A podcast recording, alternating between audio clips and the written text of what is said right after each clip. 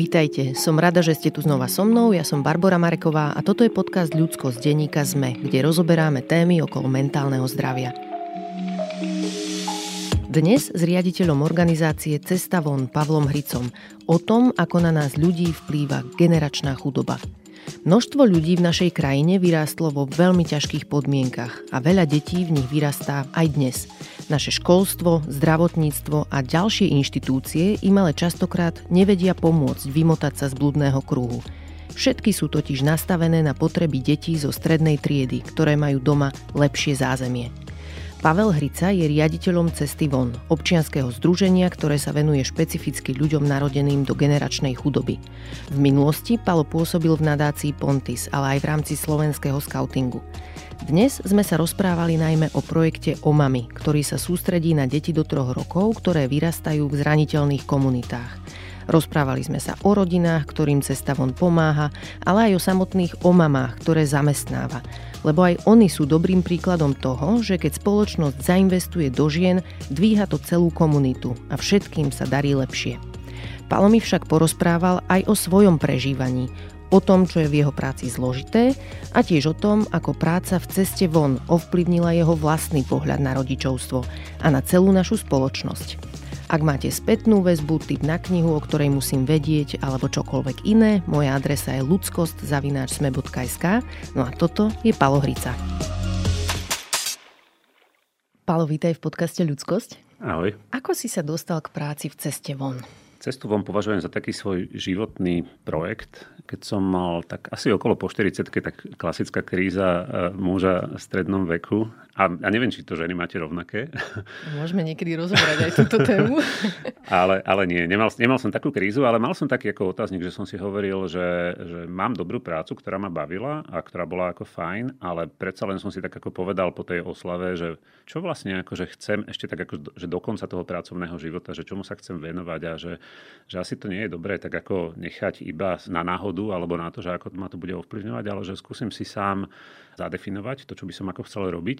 A ja som si spravil také sám pre seba, som si vymyslel také cvičenie, že, že som sa rozmýšľal, že dobre, že mám také základné veci, ako mám dom, mám auto, mám nejaké ako príjem, mám tri deti a chodia na, na nejaké ako školy a že to je fajn a že to, ten základ mám pokrytý a že asi nepotrebujem byť nejaký že ultra super bohatý. Tak to som si prvé, prvú vec ako od, odfajkol.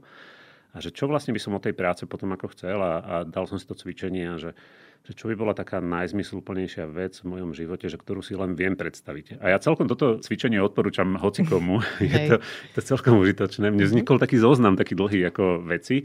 Samozrejme, že oni vychádzali z toho, čo som, čomu som sa venoval predtým. Alebo že čo, kde som mal nejakú skúsenosť. Povedz aspoň v skratke, lebo je to občianský sektor tiež tá tvoja predošlá kariéra, čiže čo musí sa tam jednou vetou? Áno, ja som sa vrátil napríklad až k časom, kedy som pred 20 rokmi pomáhal zakladať rómsky scouting. Uh-huh. A vlastne to bola pre mňa jedna z takých ako najkrajších vecí, najsilnejších, e, ktoré ma predtým ako ovplyvnili. A tak preto som mal v tom svojom zozname teraz ako jednu z tých prvých vecí, že pomáhať riešiť chudobu, mm-hmm. generačnú chudobu. Mal som tam ešte pár takých ďalších nápadov, ale toto bolo ďaleko ako s odstupom také, že na prvom mieste, že to by som chcel začať, lebo toto ma najviac v živote ako keby tak nejak zasiahlo, také tie akcie spolu s tými Romami, lebo vlastne tamto vtedy pred tými 20 rokmi prebúralo všetky moje predsudky a všetky tie moje také nejaké, nejaké navnímania tejto, tejto témy, tam som ich spoznal, tak som si povedal, že toto by som fakt chcel, že to by mi fakt dávalo zmysel, že keby že sa do konca života venujem, venujem tejto veci a naozaj ju pomôžem nejakým spôsobom ďalej posunúť. Mm-hmm. A ja som potom to rozhodnutie spravil, že áno, že idem do toho. Nebolo to také ako zbrkle, nebolo to také, že nebol som taký ten po anglicky ako je risk taker, že proste, že, že hneď sa do toho ako hodí, ale bol som taká korytnačka, to som čítal taký, že medzi, medzi dvomi, dvomi že, že sú také, existujú také dva prístupy. A ja som si vybral tú korytnačku a vraj, vraj aj toto ako väčšinou najviac funguje aj pri firmách, pri, pri čomkoľvek, čo rozbiehaš, že, že keď ideš do tých vecí tak nejak ako premyslenejšie a stále ti zostáva taký nejaký tvoj základ, tak uh, vlastne potom sa odvážiš robiť aj veci, ktoré by si normálne nespravila, keby si všetko vsadila iba na jednu kartu. Uh-huh. Tak ja som išiel tou korytnačkou, ale v praxi to vyzeralo tak, že som si troška znížil úvezok v tej existujúcej práci a dohodol som si vlastne, že sa postupne bude znižovať až úplne, vlastne tam skončím. A ja som vlastne tú svoju mentálnu energiu začal stále viac a viac e, vrážať do tej novej myšlienky. Povedz pre ľudí, ktorí o tom počujú teraz prvýkrát, že o čom je vaša organizácia, čo je váš cieľ a vaša misia? Cesta von sa venuje ľuďom, ktorí sú uväznení v chudobe, v generačnej chudobe. Je to cesta von z chudoby, cesta von z toho vylúčenia. Na Slovensku sa vlastne s touto skupinou ľudí asi najviac e, prepájajú ľudia žijúci v osadách alebo v takých tých mestských getách ktorí sú z hodou okolností Rómovia, ale to, čo my stále hovoríme a to, čo vlastne sa nám potvrdzuje každý deň pri tej našej práci, že to nie je otázka etnicity, že to nie je otázka toho, že sú Rómovia, lebo veľká časť Rómov nežije v tých osadách, nežije v tých vylúčených getách. Veľká časť Rómov žije integrovane, uh-huh. ale z hodou okolností, možno polovica alebo veľká časť ako e, práve Rómov, tým, že sú odlišní, tak im to dáva nejakú stigmu a udržiava ich e, v tom vylúčení. Čiže my sme sa rozhodli venovať sa tomu, aby naozaj, že tam, kde mnoho ľudí strátilo tú nádej, že, že sa niečo podarí spraviť, mnoho ľudí ako hovorí, že toto sa nedá vyriešiť a že to, to vždy tak ako bude a podobne, tak my sme si povedali, že práve poďme toto ako pomôcť, ako riešiť. Čiže cesta von z chudoby. Máme niekoľko programov a taký ten náš najznámejší a prvý a taká vlajková loď je program Omama, kde vlastne zamestnávame ženy priamo v týchto chudobných komunitách, rómske ženy, ktoré sa venujú deťom, rozvoju detí už od narodenia, úplne od začiatku uh-huh. a pomáhajú vlastne tým rodičom ukazovať, že, že ako môžu tým svojim deťom dať dobré základy na to, aby sa im neskôr v živote darilo, lebo ten základ je kľúčový. Keď je reč o deťoch e, v médiách, o deťoch zo zraniteľných komunít, tak častokrát je reč o deťoch, ktoré chodia do školy. Alebo dokonca býva tam tá kritika implicitná, že nechodia do školy. Hej, toto sú tie problémy, ktoré sa zvyknú riešiť. Vy sa ale venujete úplne tým najmenším deťom. Prečo sa sústredíte na ne s omamami? Ako som spomínal, ja som predtým dávnejšie robil s tými deťmi, s tými scoutmi, ktorí boli práve v tom, v tom školskom veku, ktorý podľa mňa je super dôležitý a treba sa, treba sa mu venovať a tie deti potrebujú ako niečo, ale už tam som vtedy ako vnímal a cítil, že my keď sme robili ten skautský program, tak vlastne pre tie deti on nebol relevantný. Že oni vlastne potrebovali ako keby ešte začať kúsok ako skôr uh-huh. a nejaký posun som tam vnímal. A, po... a na čom to bolo cítiť, prepáč, ak ťa preruším na chvíľku, na čom bolo cítiť, že nie je relevantný ten program? V čom zaostávali alebo čo im chýbal? V rôznych jednak zručnostiach, jazyku, slovníku, aj v, dokonca v takých ako veciach, ktoré ich bavili, tak my sme potrebovali s takým ako základom zjednodušovať ako veľmi. Uh-huh. A ten, kto pozná ako scoutov, tak vie, že tam sú tak také vekové skupiny ako Volčata skauti. A my sme mhm. vlastne zistili, že pre tých skautov, ktorý je vlastne taký, taký druhý stupeň základnej školy, je kľudne využiteľné mnoho z toho programu Volčat, čo je ten prvý stupeň základnej školy. Čiže som tam vnímal nejaký posun. Ale to bolo jediné. E, všetko ostatné bolo také, že tie decka boli úžasné a mhm. že s nimi sa dalo ako e, pracovať. Len, len niektoré veci ešte bolo treba ako vybudovať.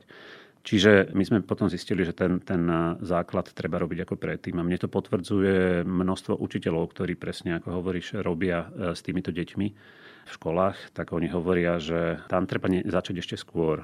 A, ale kedy je skôr? Vlastne a teraz a ten, ktorý učí piatakov, tak ti povie, že tak to už, to už druhej, prvej triede sa malo ako niečo začať, ale učiteľia, ktorí robia s prvakmi a s druhákmi, ti povedia, že to už v škôlke sa malo ako začať.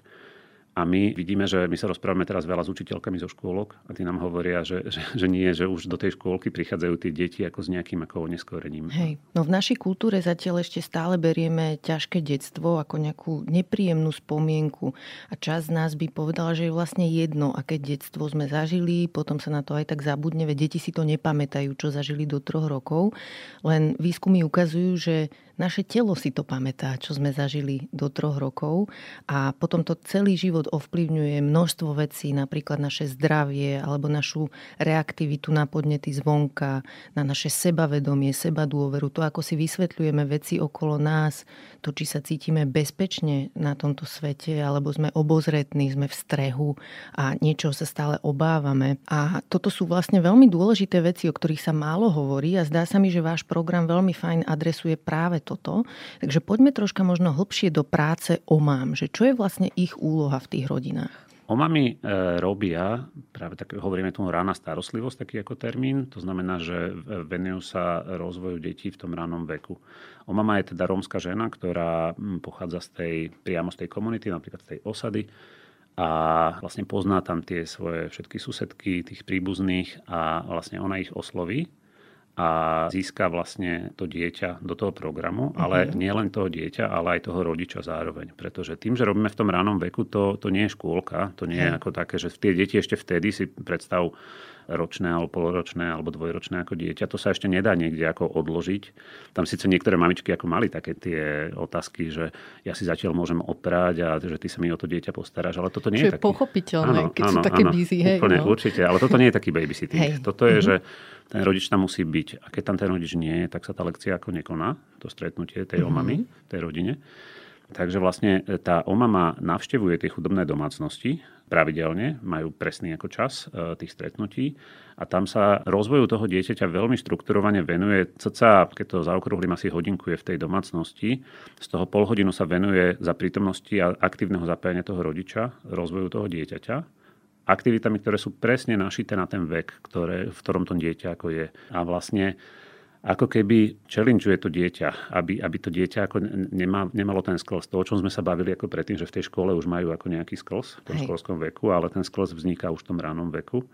Takže vlastne ona, e, tá omama robí také tie aktivity, ktoré tie deti, deti ešte nevedia až tak ako dobre ešte vlastne iba prichádzajú do toho ako obdobia, kedy ich objavujú a kedy si ich začínajú ako trénovať. A postupne si ich takto trénujú a vlastne tak ten sklz e, prekonávajú a vlastne vyrovnávajú sa bežným rovesníkom z rodín, kde sa toto robí ako prirodzene. A tá interakcia je medzi omamou a dieťaťom alebo zapája aj toho rodiča, mamu alebo otca? Ten rodič je vždy e, zapojený, najčastejšie je to mama, uh-huh. je aktívnou súčasťou a tá omama vlastne aj je tak ako vedená, že aby čo najviac ako zapojila toho rodiča. Uh-huh napríklad ukáže nejakú aktivitu a povie, mamička, a teraz urob toto ty. A, a tá mamička robí to s tým dieťaťom. Lebo je tam veľké riziko ako v tejto práci, že to dieťa sa nafixuje na tú mamu a to my nechceme. Uh-huh. My chceme, aby sa to dieťa nafixovalo na svojho prirodzeného rodiča, ktorý je s tým dieťaťom celý týždeň, celý čas a s tou omamou je to dieťa iba raz za týždeň. Takže, takže vlastne tá omama si dáva pozor, a je to ťažké. Toto je asi jedna z tých najťažších vecí pre tie mami, lebo oni, oni vidia, že ako sa tie deti strašne tešia, že keď prichádza o mama s táškou plnou hračiek, oni Hej. už vedia, že čo sa bude diať. Oni sa to naučia veľmi rýchlo, oni sa mm. na to tešia. A vlastne už sa potom ako tam môže stať to, že, že to dieťa zrazu ako sa nafixuje na tú omamu. Ale my práve ako učíme tých rodičov, že, mm. že, že vy toto robte tieto aktivity a na vás nech sa nafixujú. Tam musí byť tá vzťahová väzba ako veľmi jasná medzi, medzi rodičom a dieťaťom. Mm-hmm. Aké pomôcky vlastne používajú omamy? Spomenul si nejaké hračky a nie je toto potom problém, keď ich rozbalí, zahrá sa, zabalí a odíde preč, že majú tie rodiny ešte nejaké hračky, pomôcky aj na zvyšok týždňa? O, oma má takú krabicu od nás, dostane takú, predstavte takú veľkú krabicu, tam je možno možno aj 150 hračiek ako mm-hmm. rôznych a potom má taký batoh alebo takú, takú tašku, s ktorou si vždycky, do ktorej si vždycky vloží tie hračky, ktoré bude v ten deň potrebovať podľa veku toho dieťaťa, e, aby, aby to bolo veku primerané. A častokrát sa tam vloží aj hráčky, ktoré vie požičať tomu rodičovi. Aha. A, a častokrát sú to aj ale zase veci, ktoré sú nahraditeľné niekde ako v domácnosti. E, Drivá väčšina z nich. Napríklad ona tam má nejaké, môže tam mať kľudne nejaké Montessori hračky, ktoré sú akože drahšie a že ten rodič si ich akože nemôže ako dovoliť, ale vlastne to je možno, že nejaká, nejaká skladačka alebo niečo, to sa dá nahradiť doma zemiakom alebo kamienkom alebo niečím podobným. Alebo keď e, sa to nahradiť nedá, tak tá mama to nechá v tej rodine a na ten mhm. týždeň. O týždeň to ten rodič vráti a vlastne tá mama to zoberie a potom to požičia ďalšiemu, ďalšiemu rodičovi. Z čoho vychádzate pri tvorbe náplne tej práce, ale aj výberu hračiek? Akým spôsobom ste dospeli aj k tej krabici možno, ale aj k tomu, že ako tá lekcia vyzerá? Na začiatku, keď sme, keď sme to rozbiehali, tak sme hľadali nejaký taký ucelený program, či také niečo neexistuje. Veľa takých vecí ako neexistuje. Narazili sme na jeden program, ktorý sa volá Play Wisely, múdre hranie. Uh-huh. A vlastne povedali sme si, že to je fajn, že toto je niečo také, také hotové, lebo našli sme veľa takej teórie, ale vlastne títo ľudia nepotrebujú abstraktné rady, oni potrebujú konkrétny, konkrétny program, konkrétne aktivity. Tak sme si povedali, že poďme využiť to Play Wisely, oslovili sme ich a boli úžasní a vyšli nám ako v ústretí a ten ich program nám prístupnili, dokonca ich lektorky ako vlastne chodili na tie naše školenia. Uh-huh. A začali sme používať to ako ten základ. Tam sú aj niektoré špeciálne veci, ktoré tí rodičia nevedia doma používať, napríklad také karty kognitívne, kde to dieťa cvičí si svoju pozornosť, cvičí si svoju slovnú zásobu a takto sa deje len, len na tej lekcii. Aj toto tie omamy ako vedia, naučíme ale potom je tam strašne veľa takých tých doma použiteľných aktivít. No a na tomto programe sme začali stavať ten náš program, ale postupne sme prichádzali ešte na možno limity toho Play Wisely. O, to je úžasný program, ktorý je vlastne možno, že pre, primárne pre deti, ktoré sú zo strednej vrstvy alebo z vyššej vrstvy je, je veľmi fajn, lebo on tak nejak predpokladá automaticky, že tebe, keď sa narodilo dieťa, ty sa tomu dieťaťu ako doma venuje, že si s ním doma číta, že s ním ako robíš. A toto je vlastne taká extra nadstavba, že ešte vlastne ten program ti pomôže to dieťa e, vystimulovať v niektorých jeho zručnostiach. A ty zase, ako sa predpokladá, že počas týždňa ako robíš s tým dieťaťom len. Čo sa deje v tých chudobných rodinách? Oni sú zavalené tými svojimi existenčnými problémami a oni sa ako vlastne tým deťom prirodzene až toľko ne, nedokážu Hej. ako venovať. A my sme do toho programu ako práve potrebovali ako dodať tieto prvky, na, naštartovať toho rodiča, naštartovať tú mamičku najčastejšie teda, ale niekedy aj otcovia sú tam, aby oni ako toto robili. Čiže hodne sme ten program upravili, že stále používame z jeho, jeho prvky ale zapájali sme do toho ďalších a ďalších odborníkov. Máme takú ako garantku, pani doktorku Olgu Matuškovú, ona na Kramároch v Bratislave vlastne e, zastrešuje taký také sledovanie neurovývinu detí, čiže keď máš, e, máš náhodou dieťa, kde, ktoré má možno, že e, niekde stagnuje alebo máš nejaké podozrenie, nejaké riziko, je dosť veľká šanca, že sa, alebo, alebo možno, že sa dostane k pani Olge Matuškovej a tá vlastne ti povie, že, že ako je na tom, či je to v pohode, alebo či treba ešte nejakú ďalšiu odbornú pomoc. A ona nám vlastne pomohla vytvoriť náš vlastný manuál, ktorý vlastne už teraz má možno neviem, niekoľko stoviek strán, kde sú vlastne veku primerané aktivity, ktoré presne týždeň po týždni e, nasledujú po sebe. Tá lekcia je každá vystavaná, čiže tie omamy to nemusia vymýšľať, ani by to asi nikto nedokázal vymyslieť toľko tých aktivít. Oni to majú ako pripravené, len sa to potrebujú naučiť e, používať uh-huh. a vlastne máme to ako keby ga- odborne garantované, že naozaj, že toto sú tie na- najlepšie aktivity, ktoré pomáhajú tým deťom práve v tom, kde ten sklos bežne začína vznikať. Hej, toto je veľmi dôležité, čo hovoríš, že vlastne jedna vec sú možno tie pomôcky a tie hračky, ale to kľúčové pre deti do troch rokov je práve pozornosť dospelého človeka, ktorý sa im venuje, s ktorým môžu mať vzťah, na ktorého sa môžu spoláhnuť, o ktorom vedia, že tam je, že je tá ich istota v živote. A častokrát rodičia, však budeme sa rozprávať aj o generačnej chudobe a jej vplyve na nás, ale často ako keby tí rodičia rodičia nemajú kapacity, nemajú čas a možno ani návyk venovať sa deťom, lebo vlastne ich rodičia to s nimi nerobili. Takže je to niečo, čo môžu odpozorovať potom možno od tých omám, že to dieťa, keď ako dostáva pozornosť, tak sa mu lepšie darí a ten vzťah medzi rodičom a dieťaťom je tiež lepší, bezpečnejší. Presne tak, to je taká pyramídka. Na základe tej pyramídy je prvá vec je bezpečie, že to mm-hmm. dieťa sa potrebuje cítiť bezpečie. Keď to preložíme do praxe, nemôže byť hladné, nemôže mu byť zima, nemôže uh, nejaké násilie zažívať alebo niečo podobné, musí cítiť v pohode. To je, to, je, to, je, to je prvý základ. Druhý základ je, že cíti ten vzťah, nejakú lásku, nie, niečo, nejakú pozornosť, nejaký záujem, nejakú interakciu. Na Harvarde tomu hovoria responsívny vzťah, ako e, to znamená, že to dieťa, keď vyšlo nejaký signál, že mu je zima, alebo že, že niečo ho zaujíma, tak, tak mal by tam byť niekto, ktorý na to odpovedá hneď rýchlo. Zrkadlí. Áno, presne, mm-hmm. zrkadlí. A potom, až potom na tým je tá stimulácia. Hej. A potom, potom je vlastne to dávanie tých podnetov, ten rozvoj. Ale všetky tieto tri veci sú dôležité, ale asi v tomto poradí. Dieťa, ktoré by nebolo v pohode, darmo by sme mu dávali ako stimuláciu, lebo vlastne jemu chýba ten základ, ono by sa nesústredilo. Mm-hmm. Povedz mi možno viac o rodinách, v ktorých vaše omamy pôsobia. Čo o nich vlastne viete? Sú to, sú to ľudia, ktorí žijú v týchto chudobných komunitách a ten život je naozaj ako ťažký. A o tom, to je tá vec, ktorá mňa veľmi ako trápi E, pretože my, ľudia, nazvem to v strednej triede, máme veľmi skreslené predstavy, ako, ako títo ako ľudia žijú. Častokrát sú úplne že jednak predsudky a jednak také, také mýty, ktoré tu ako panujú. A títo ľudia majú naozaj ako, mnohokrát ako ťažký život, alebo v tých komunitách je, je ťažký život. Aj tie, tie rodiny sú rôznorodé, tam nie je len jedna šablóna. My častokrát ako vychádzame z nejakej ako šablóny, že si pozrieme na nejakej mm, komerčnej televízii nejakú reportáž a vidíme tam ako nejakých Romov a myslíme si, že všetci Romovia sú takíto. To vôbec nie je pravda. Tam je veľká, e, veľká škála ako tých, mhm. tých ľudí.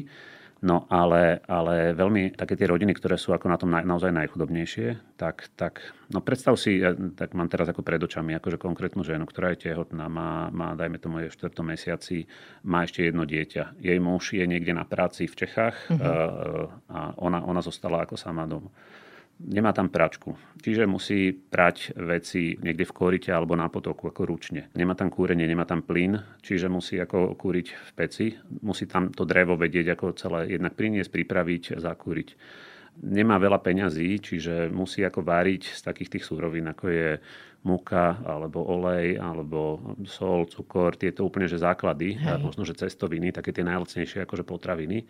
A vlastne má nejaké ako dlhy, o týždeň jej príde možno, že nejaké, nejaké peniaze. A ona teraz ako rozmýšľa ako v strese, že, že, že ako to zvládne ten týždeň, kde, kde si tie peniaze zoženie, aby jej deti ako nehľadovali, ako toto všetko akože postíha. A teraz ona je tehotná a na to dieťa, ktoré je v brúšku, sa tento stres a toto napätie všetko ako prenáša. Hej. A už e, potom vôbec nevie, že čo by mala robiť ešte s tým dieťaťom druhým, ktoré už žije a potrebuje nejakú ako pozornosť. A, a vlastne tento štandard, ktorý som popísal, tak to, to je veľmi bežná vec. E, to sa deje ako mnohým mamičkám a tých detí môžu mať aj možno ako viac. Čo ich zachraňuje je taká tá širšia rodina, tá širšia, širšia komunita, alebo tá komplexná rodina, pretože tam je bežnejší model tej komplexnej rodiny. Čiže nie tej našej nukleárnej, že mama, otec, dve deti, ale v jednej domácnosti častokrát žije svokra, sesternica, švagrina. Proste tá, tá rodina je širšia. A takto mm-hmm. si tí ľudia dokážu pomôcť a dokážu zvládnuť ako tie ťažké situácie, že keď ti je úplne zle, tak ti pomôže ako niekto iný. Som rada, že si toto rovno opísal, že si to aj vieme predstaviť, lebo ak sme vyrástli v nerómskej rodine a v dajme tomu strednej triede, že sme nezažili nejaký silný materiálny nedostatok, tak častokrát vychádzame z nejakých nám podobných predstav, že takto žijú všetci, že všetci robia takéto rozhodnutia o škole, o práci, o, ja neviem, výchove detí, lenže ľudia, ktorí vyrástli v generačnej chudobe, majú v mnohom nejaké špecifické možno uvažovanie alebo postoje alebo prežívanie, tak poďme sa o tom troška hlbšie porozprávať, že čo všetko vidíš ty, odkedy robíš možno aj v ceste von, alebo ešte aj predtým v rámci scoutingu, ako sa cítia ľudia, ktorí vyrástli v generačnej chudobe? Čo sú nejaké ich dilemy, nejaké životné ťažkosti, ktorými si prechádzajú a mali by sme ich všetci a všetky poznať? Ten prvom rade si treba povedať, že naozaj, ako si povedal, že ten život je iný. A, a toto, je, toto je asi prvá vec, že, že my nemôžeme mať očakávania na ľudí, uh, ktorí žijú inak, uh, rovnaké ako máme ako na seba lebo oni, oni zažívajú od malička ako iné vplyvy. V tomto sa ako veľmi, veľmi definuje tá generačná chudoba. To slovo generačná je, je dôležité v tom, že to nie sú ľudia ako my, ktorí len schudobneli, ale majú rovnaké návyky, rovnaké e, skúsenosti, rovnaké vzdelanie, rovnaké veci, že proste len schudobnili, tak nech si pomôžu zase ako sa vrátiť ako naspäť. To sú ľudia, ktorí sa do tej chudoby narodili, ktorí v nej celý život vyrastali a pravdepodobne v nej zomrú a okolo seba vidia len tieto isté ako vzorce. Mm-hmm. A tam, tam vzniká úplne iný typ vlastne prostredia. Prvá vec je, že, že keď žiješ v takom ako nedostatku a že stále sa snažíš vlastne ako keby len udržať nad vodou, tak vtedy si vlastne takým otrokom okamžiku. Že, že vtedy, vtedy naozaj ťa, všetko tvoje ako myslenie začína ako zotročovať e, vlastne tak, tak, že tu a teraz a, a prežitie a, a zvládnutie ako tejto situácie. A ty vtedy máš málo energie životnej, na investovanie ako nejaké dlhodobé. A plánovanie. Na plánovanie mm-hmm. a na všetky také tie veci, že kam pôjdem do školy a, a čo budem akože predtým pracovať, ako si uh, tuto, ako, že toto by bolo teraz rozumné ako spraviť na to, aby som o rok, o dva mal z toho ako nejaký prospech. Títo ľudia ako nemajú tento luxus mm-hmm. takéhoto ako rozmýšľania. Oni ako rozmýšľajú nad tým, že ako zvládnem akože toto teraz. Keď tam je veľa tej nepohody, to môže ako, e, a nie môže, to, to, to robí nejaké úzkosti, depresie, to robí vlastne taký, taký ten ako nepokoj, ten stres je stále často ako vyplavovaný. A to má potom ako vplyv aj na, na to, ako sa tí ľudia potom môžu správať. Otázka je, že či, či si sa vždy tý správala akože dobre alebo správne. Či máš ten pocit, že, že áno. Jasné, že nie. No a že, že kedy, kedy to bolo, že keď nie? Že, že čo boli také tie, tie príčiny, že keď, keď si sa nesprávala úplne akože mhm. správne. Mm. Pod stresom. Také. Presne, presne mm-hmm. tak, že keď si, keď si v strese, alebo keď si možno vyčerpaná, keď si unavená, keď nemáš ako energiu, nemáš, nemáš vtedy v tej chvíli tú schopnosť akože reagovať e, nejak možno, že správnejšie. Hej. A toto sa tým e, ľuďom potom ako deje častejšie a v tých komunitách potom ako vidíme častejšie možno, že nejaký, nejaké prehnané emócie, nezvládnuté emócie, nejaký hnev, možno, že nejaká bitka alebo nejaké patologické javy Častokrát potom ten stres sa kompenzuje aj až nejakými alkoholom, e, cigaretami, ano. E, možno, že drogami niekde. Ale to nemusí byť ako, že, že všetky rodiny tak majú, ale proste v tej komunite je toto nadštandardne vyššie, pretože oni si potrebujú kompenzovať ten svoj stres. Veľmi také typické ako je, že že tí ľudia, keď celý mesiac nič nemajú a že, že sa trápia tak potom zrazu, keď raz za mesiac im prídu nejaké peniaze, či už vlastne majú, majú nejakú prácu, dostanú ako výplatu, alebo dostanú nejaké dávky hmotnej núdzi alebo niečo podobné, tak existuje taká ľudská prírodzenosť, že, že vlastne potrebujem to troška kompenzovať alebo saturovať, ako ten, ten dlhodobý ako nedostatok, tak raz za často potrebujem sa, sa uvoľniť a, a osláviť. A vtedy tam ako vidíme naozaj, že, že napríklad keď sa dávajú dávky, tak, tak to je ten taký ten deň, kedy tam tí ľudia chodia do obchodov, robia obrovské nákupy. Majú Vianoce. Majú Vianoce, ale potom ako pre mnohých aj prichádza ten alkohol, alebo pre mnohých mm-hmm. ako mhm. prichádza ako také, takéto, uh, takéto niečo a že, že vtedy tam môžu byť ako také, také nie, nie vždy pekné, pekné chvíle. A potom zase ako o, o deň, dva sa to nejak ako upokojí a zase, zase sa mesiac ako trápia. Že toto je úplne že prirodzené. A keby my sme tam vyrastali, tak sa chováme takisto, lebo to je naša akože ľudská prirodzenosť. Keď dlhodobo niečo nemáme, tak raz za čas si potrebujeme dopriať a uvoľniť Hej, sa. A to mnohí ľudia, čo robia v korporáciách, idú ako v piatok večer, e, idú niekam ako do krčmy a potrebujú sa, sa uvoľniť a, a to napätie zo seba ako dostať. A je to úplne prirodzené, to robia ako všetci. Takže takisto to robia ako aj títo ľudia. Mm-hmm. Len potom, čo sa, čo sa deje akože ďalej, že, že to vlastne taká tá, tá nepohoda, alebo to, že, že som niekedy ako niekoho útočnejší, to ovplyvňuje pohodu tej, aj, aj podobu celej tej komunity. No a, a vlastne to potom akože zase ďalej, to je presne ten začarovaný kruh, vplýva aj na tých ako ostatných. Keď tam je viac nervozity alebo viac takého to, to, to niečoho, tak to vytvára ako znovu ďalší stres ako u iných ľudí. Poviem príklad, že, že že títo ľudia, keď sa potrebujú zabaviť, tak je úplne jasné, že sa pustí hudba, ale, ale, ale strašne nahlas. A to najmä v lete je to, je to úplne ako bežné. Ale, ale to, je, to sú niektorí ako ľudia, ktorí proste, že takto, že si to kompenzujú a, a, a si, si na to ako navykli. A to nie je celá tá osada. Ale keď tam my prídeme ako zo strednej triedy a nepoznáme to, tak máme tendenciu si hovoriť, že že títo Romovia, že oni to majú stále ako na, na plné pecky, ako pustené ako nejaké repráky. Ale keď sa potom rozprávaš e, s tými ľuďmi, ktorí tam ako žijú, tým to strašne lezie na nervy. oni, sa, oni, sa, oni sa vlastne na to tiež hnevajú. Ako máme našu omamu Sandru, tam mi hovorila, že, že proste, že tá už išla za tým susedom a hovorí mu, že ja som, ja som neplatila, nekupovala tej tvoje repráky, že nemôže stať troška tichšie, Hej. že proste ona sa nevie sústrediť. Ona má prácu, mm-hmm. ona, má, ona má vlastne svoj ako život, má svoje deti, chodia do školy a jej to ako vadí. Ale z nášho pohľadu, e, z pohľadu majority, je to, že oni sú všetci takí. A my takto robíme tieto ako zjednodušenia a zovšeobecnenia. To sa proste, je to tam nadštandardne častejšie, ale to neznamená, že všetci sú takí a tým ľuďom vnútri takisto tieto veci robia stres a vadia, vadia ako mnohým iným, ktorí to len tak pozerajú z diálky.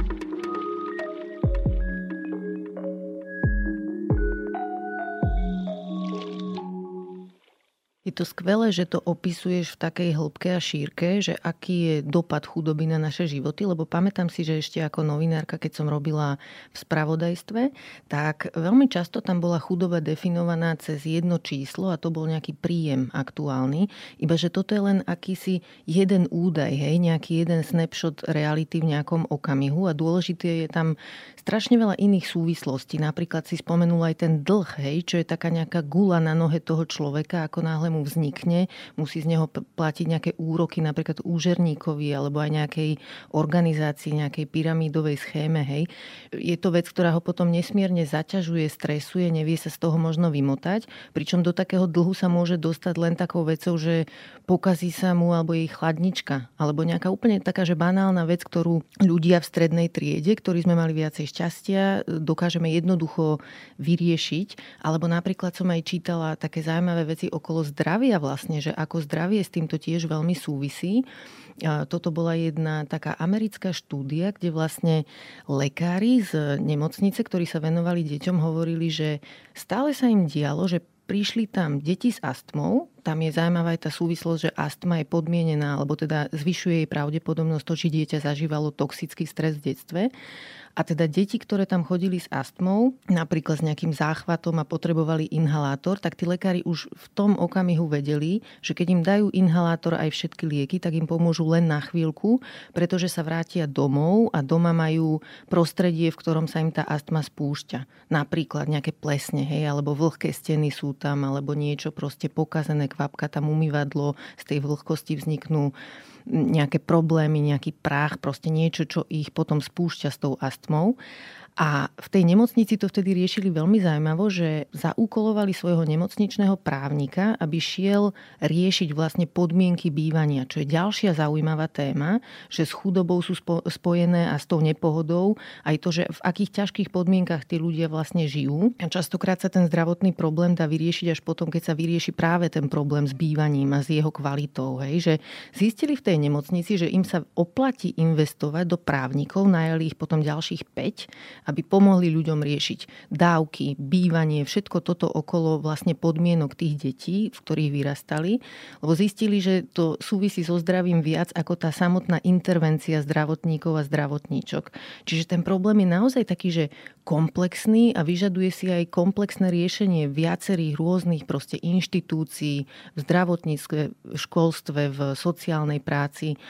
A musíme sa začať asi aj u nás na to takto dívať, že jednoducho to je veľký súbor vecí, nejde tam len o príjem tej rodiny, ako sme si donedávna mnohí a mnohé asi mysleli. Presne tak, ako chudoba nie je definovaná ako nedostatok peňazí, to mm-hmm. je mhm. ako iba jedna, jeden z tých zdrojov, ale chudoba je nedostatok zdrojov. Tých zdrojov je viacero, to sú aj zdroje mentálne, to sú zdroje emočné, e, to, sú, to, to je to, ako dokážeš ako zvládnuť ako nejaké situácie. To sú ale aj zdroje nejaké ako sociálne, ktoré Hej. vlastne, e, či máš nejakú skupinu ľudí, nejaký network, keď máš problém, či sa máš o koho oprieť, alebo či máš nejaké rolové modely, že koho môžeš ako následovať. To všetko sú ako nejaké zdroje a tak ďalej a či máš aj nejaké, nejakú znalosť, že ako sa máš správať v inštitúciách strednej triedy. To je, toto tí ľudia ako častokrát ako nemajú, pretože my si to neuvedomujeme, ale že všetky naše inštitúcie, ako, ako úrady, školy a podobne, oni sú stavané e, podľa pravidiel strednej triedy. Také, my, sa, my sa ich neučíme ako nejak vedome v škole, my ich ako nasávame možno s materským liekom, alebo, alebo tak prirodzene, ako nás to rodičia ako uči, učia a vlastne toto je taká nepomenovaná vec. Ale keď príde ten chudobný človek na nejaký ako úrad, tak on možno za prvých 15 sekúnd cíti nejaké odmietnutie alebo nejakú nedôstojnosť, pretože on to tam uh, jednak ako už od toho, že ako sa tam má dopraviť, ako tam príde ako oblečený, on tam príde, dajme tomu, že z nejakej, nejakej naozaj že z chudobného ako prostredia, tí ľudia, ten vrátnik sa tam na neho pozrie ako nejako tak, tak, tak odmietavo, že čo ty mi tu robíš, ako sa tam má zorientovať, on tam tomu ako nerozumie, ako tam k nemu ako pristupujú ako tí úradníci, dostane tam formuláre, ktoré ktorým vlastne ako, že, že nevie, že čo, čo tam má ako spraviť a vlastne ja, ja som to zažil viackrát na, na takýchto ako úradoch, že ako sa k tým ľuďom správajú.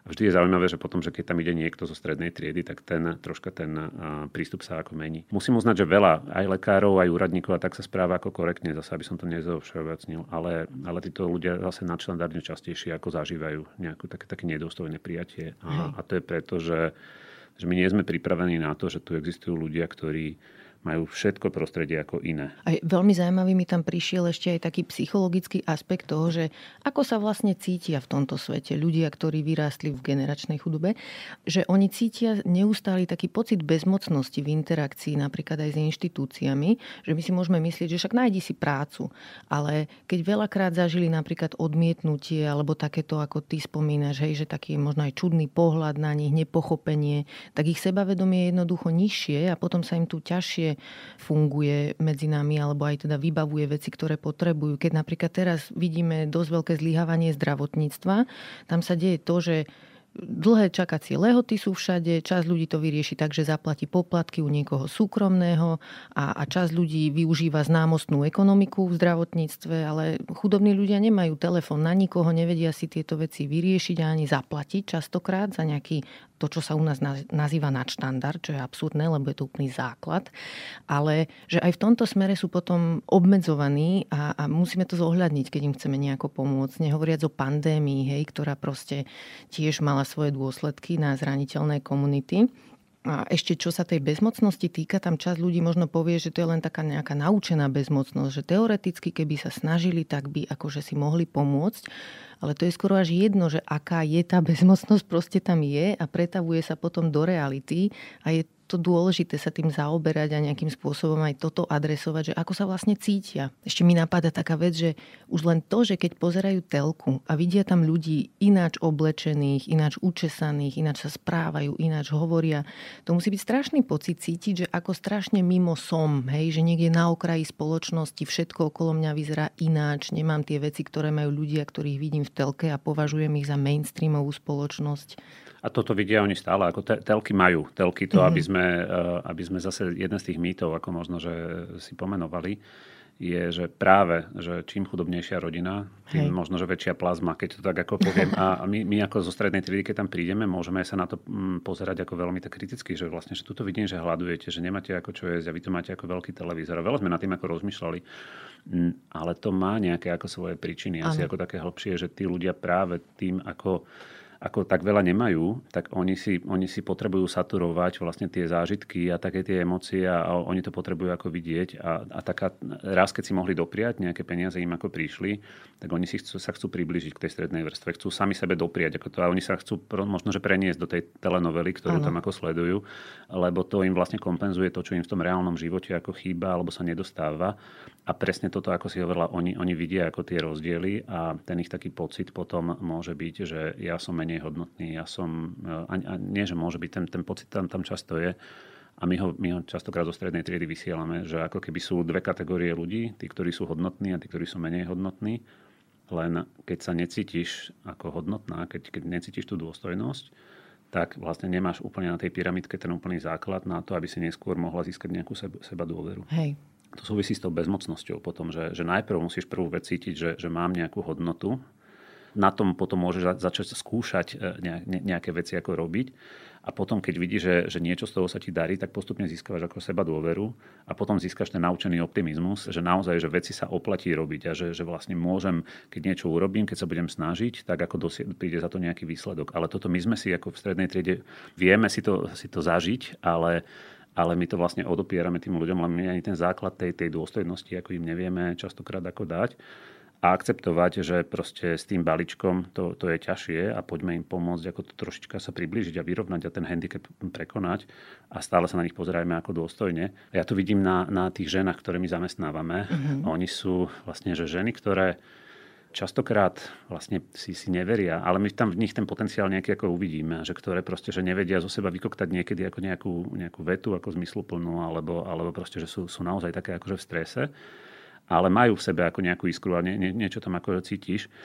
Oni keď dostanú tú šancu a dajme tomu rok, dva takého dôstojného jednania, že sú normálne vnímané ako, ako rovnocené so všetkými ostatnými, že sa môžu postupne ako učiť, postupne ako získavajú tú seba dôveru, získavajú naozaj ten pocit, že, že im veci ako idú, tak ty zrazu zistíš za ten rok, dva, že tá žena pre teba ako rozkvitne. My tomu tak hovoríme, taký náš Hej. interný termín, že rozkvitne, ale za tým je vlastne to, že, že, že oni si zrazu začnú ako veriť a zrazu za, za, sa naučia tomu optimizmu oni potom zrazu ako dokážu, mali sme teraz stretnutie s pani prezidentkou a vlastne tam dokáže ako o mama s ňou e, rozprávať. Jedna dokonca letela teraz pani prezidentkou až do, do Grecka na takú akože cestu a, a vlastne dokáže tam na medzinárodnom fóre ako vystupovať a rozprávať to žena z osady, ktorá predtým ako vlastne nič ta, také nezažila uh-huh. a tu seba dôveru ako nemala, ale, ale vlastne potrebuje mať nejaký, nejaký čas zažívať ako niečo, niečo dobré. A potom vlastne tí ľudia sa otvoria, oni majú potom ako neuveriteľné zručnosti. A my vlastne tým, že to, ten základ im nedáme, tak my si tu zatvárame veľkú časť spoločnosti a to potom nám všetkým škodí, ako, mm. lebo potom, potom tu máme veľké zastupy nezamestnaných, potom tu máme ako ľudí, ktorí, ktorí musia poberať ako nejaké dávky a vlastne namiesto toho, aby boli prispievateľmi, tak sú poberateľmi a vlastne to potom ako ovplyvňuje aj tú, tú majoritu, ale my sami ne, nevieme, že ako sami sebe škodíme, keď týmto ľuďom tú šancu ako nechceme dať. Ešte jeden skvelý výskumník, publicista, volá sa David Chipler, hovoril takú vec, že veľmi často nepochopenie voči ľuďom z generačnej chudoby spočíva v tom, tom, že napríklad sa nedostavia jedného dňa do práce. A to vyzerá ako nezáujem zo strany nás, ktorí chodíme do práce a keď neprídeme, tak zavoláme alebo napíšeme. Ale že keď sa pýtal vlastne tých ľudí, že prečo si nezavolal, keď si tam neprišiel a že aj toto vlastne spočíva v tom, že si neveria a že ani ich nenapadlo, že niekomu by mohli chýbať, že na nich vôbec záleží, že by si niekto všimol, že tam neprišli. Čiže potom išiel do tých firiem, vlastne ten výskumník a im toto hovoril, všetci boli, že aha, jasné, ve to dáva zmysel, tak to celé obrátili a začali volať zamestnávateľia tým ľuďom, že kde si, čo si, proste čo sa stalo Niektorí napríklad, že mali pokazené auto alebo im ochorelo dieťa alebo bola tam nejaká objektívna prekážka, pomohli im ju vyriešiť a časom si tí ľudia vlastne zvykli, že treba dať vedieť, keď niekam neprídem, lebo áno, niekto ma tam čaká a niekomu na mne záleží. Čo je vlastne skvelé zistenie, že je tam len nejaká taká drobná prekážka, ktorú sa dá prekonať. My toto zažívame v podstate denne, presne aj, mm-hmm. aj, aj toto. My máme ešte okrem OMAMI, máme taký program, ktorý voláme Filip, kde tí ľudia, ktorí sa dostanú do toho programu, e, ľudia z osad, majú nejakého sprievodcu, nejakého mentora, ktorý im pomáha aj s vecami, ako je zamestnanie, ako je bývanie, ako je zbavenie sa dlhov, e, nejaký zdravý rodinný rozpočet a podobne. A toto je jedna ako z vecí, že keď vlastne pomôžeme tomu človeku vybaviť e, prácu, nejakej ako firme na spíši uh-huh. a, a všetci sa tešíme, že konečne sa to podarilo a vlastne a potom, ako sa dozvieme o, o pár dní, že človek ako neprišiel ako do práce a všetci sme to, z toho teda takí ako nešťastní, že á, že toľko ako úsilia, vlastne, že to, že to bolo premrhané, ale nebolo to premrhané. Vlastne tam je dôležité presne s tou firmou sa rozprávať a rozprávať sa ako s tým človekom ako ďalej a prekonávať to, lebo to sú vlastne tie nepísané pravidlá tej strednej triedy, ktoré sa títo ľudia potrebujú ako učiť. Že naozaj, mm-hmm. že je tam za to sankcia a oni sa to musia naučiť, že áno, je to Hej. sankcia. Keď ja neprídem ako do práce, tak proste hrozí mi výpoveď. To Hej. je ako proste, my zase ich nechceme teraz hýčkať, že, že vlastne vy si môžete robiť ako, že, čo chcete, ale musíme mať tú trpezlivosť, že, že toto chce nejaký ako čas a nejakú energiu a získanie nejakých ako zručností a, mm-hmm. a tej, toho sebavedomia a, a tých nepísaných pravidel strednej triedy. Toto sa, toto sa potrebujú naučiť a že nejde to e, niekedy zo dňa na deň alebo z týždňa na týždeň, že to možno, že chce nejakú ešte extra podporu. Uh-huh. A sú firmy, ktoré toto už vedia, ktoré si to uvedomujú a zamestnávajú veľkú časť napríklad Rómov z osád na Slovensku. Sú firmy, ktoré majú tretinu, tretinu zamestnaných Rómov, dokonca ako polovicu a, a dokonca veľké, veľké výrobné firmy. Že to zase my si myslíme, že, že, že oni vôbec nerobia. To nie je pravda. Ale tieto firmy sa naučili, že, že tú takú tú sociálnu prácu, keď to uh-huh. tak mhm. nazvem, popri tom, že, že ešte to v rámci svojho HR musia ešte, ešte toto k tomu pridať a, a rozumieť tým ľuďom a, a mať troška ako väčšiu trpezlivosť. Ale ak to do toho investujú, tak oni potom majú lojálnych svojich pracovníkov, ktorých si vycvičia a hovoria nám, že mnohí tam robia 15 rokov a sú super e, kľúčoví ako ľudia pre tú firmu, ktorí prinášajú peniaze. A tá firma si nemusí zháňať e, nejakých, nejakých ľudí zvonku, zo zahraničia a podobne, lebo vie, že, že tuto, tuto má ako dobrú pracovnú silu, ale dala do toho to úsilie navyše. S kým všetkým vy vlastne spolupracujete, tak to myslím zvonka, lebo keď vidíme, ako komplexný ten problém je, tak predpokladám, že to aj nejako ovplyvňuje vašu prácu, že vy teda riešite aj niečo so samozprávami alebo sociálnymi pracovníkmi, pracovníčkami, možno lekármi, neviem, s kým všetkým spolupracujete? Máme takých zadefinovaných 7 hodnot a jedna z nich je spolupráca, pretože naozaj tento problém nevyrieši žiadna mimovládka, žiadny, žiadny jeden aktér, jedna organizácia. To je proste komplexný problém, ako si povedala, a treba na to vlastne sústredené úsilia a spoluprácu ako tých viacerých. Preto presne starostovia, to je ako základ, keď prichádzame do akejkoľvek komunity, snažíme sa ako stretnúť so samozprávou, získať tam, nehovorím, že nejakú finančnú podporu, ale takú tú, tú, tú priazeň a takéto, to, že áno, že, že, že o tom vedia, že, že sú s tým OK, že to budú podporovať, pretože to má potom ďalší presah na tie, na tie veci, že potrebujeme spolupracovať so škôlkami. Mm-hmm. My keď, keď, keď tie deti naozaj dostanú cez tie omamy ten potenciál, ten základ, tak je veľmi užitočné a dobré ten potenciál ďalej ako ťahať a využiť. A my chceme, Hej. aby ste deti dostali do škôlok aby sa vlastne ten potenciál zužitkoval čo najviac. Oni potom, keď prídu do školy, tak budú ako super pripravené a tú školu ako majú oveľa väčšiu šancu ako zvládnuť.